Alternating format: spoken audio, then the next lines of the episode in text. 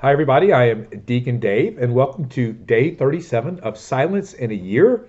Uh, we are continuing on here in a month that is to not be named, and today's episode is Behind the Scenes. Ooh, this is exciting, a behind the scenes look. And Alicia, what is our word of the day? The day is contemplative. Ooh, that's a big word. So when I thought about this paragraph, I thought about, it brought to mind like those monks that you hear about that are, you know, don't speak at all. Um, they spend their whole day in prayer. How wonderful that would be, right? Um, and so they're very quiet, um, and they just seem like they're not bothered by anything. And so that reminded me of the weekend where I lived my Crucio weekend, and that Sunday, where I just felt so at peace at the retreat center. I didn't want to leave. Mm-hmm. Like I was really, I mean, you could just feel the love of God, and it was just so peaceful there that I, I didn't want to leave. Um, unfortunately, I had to, because they told me I had to. Yeah.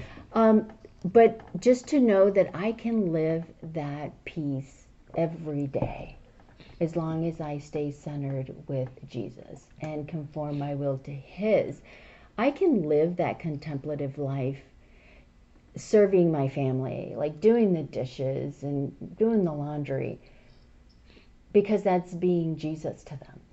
And so I think that you don't have to say a lot. You can do a lot and still communicate the same love.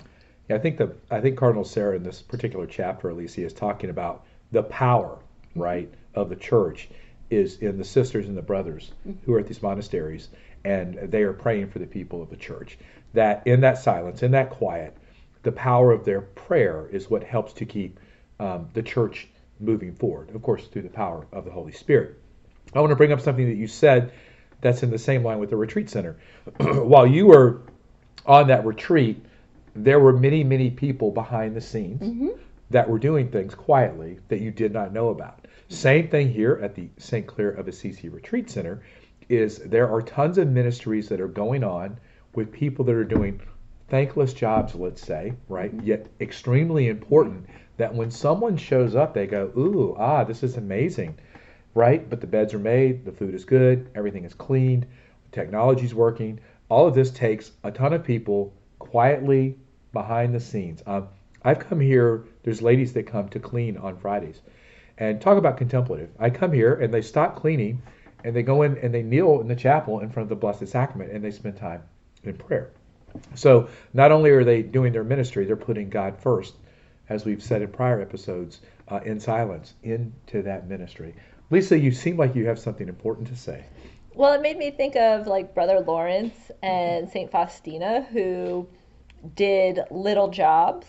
And when, like, Brother Lawrence was the doorkeeper, and I think Saint Faustina had that same job at, yep, some point. Mm-hmm. And they had the intentionality that every person they opened the door for was Jesus. Every person that they greeted was Jesus. Every person that they served was Jesus.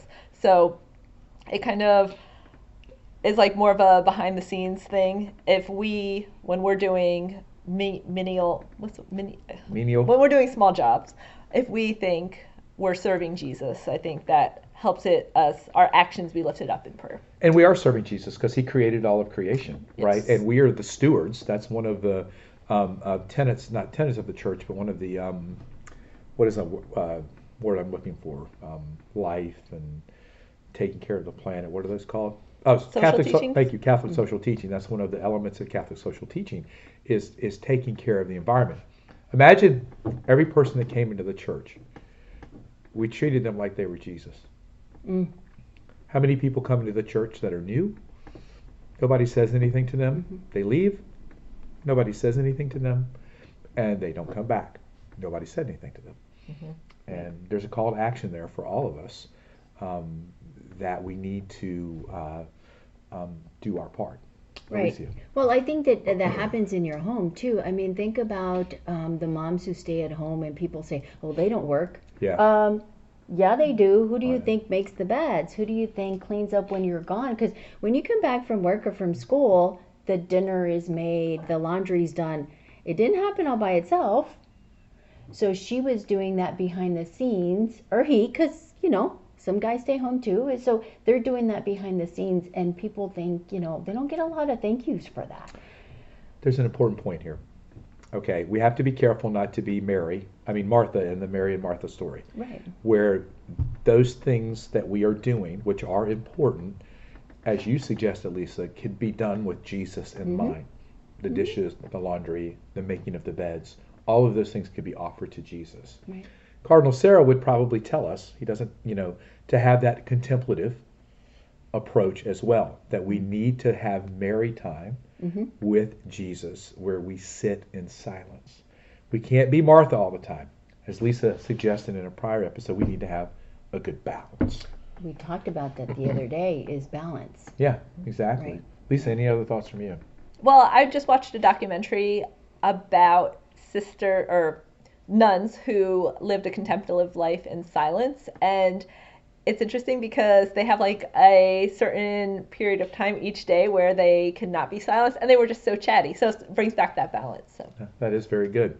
Well, I am uh let's uh take what question, Alicia, sorry, a, a takeaway question. So um for those of us who are not called to the contemplative life, how can you bring that contemplative prayer into your daily life?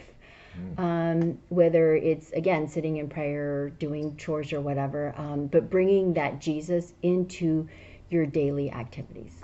How can Beautiful. You do that? Yeah, great question. Let's end in prayer. In the name of the Father, and of the Son, and of the Holy Spirit. Amen. Mm-hmm. Heavenly Father, help us to appreciate those people that work behind the scenes, that pray behind the scenes, that clean behind the scenes, that do everything that we don't see. Lord, help us to know that um, it is our responsibility uh, as stewards of your creation to take care of everything that you have given us. That is all the elements of the earth, and it is especially uh, each one of us, Lord, that you have created. Help us to tend to one another, to be appreciative of one another, um, and to just be thankful and give you praise, Lord, for all that you have given us. And I ask that you bless everyone in the name of the Father, and of the Son, and of the Holy Spirit. Amen. Amen. All right, we'll see you tomorrow. Bye. Lisa, you can say bye. Thank you.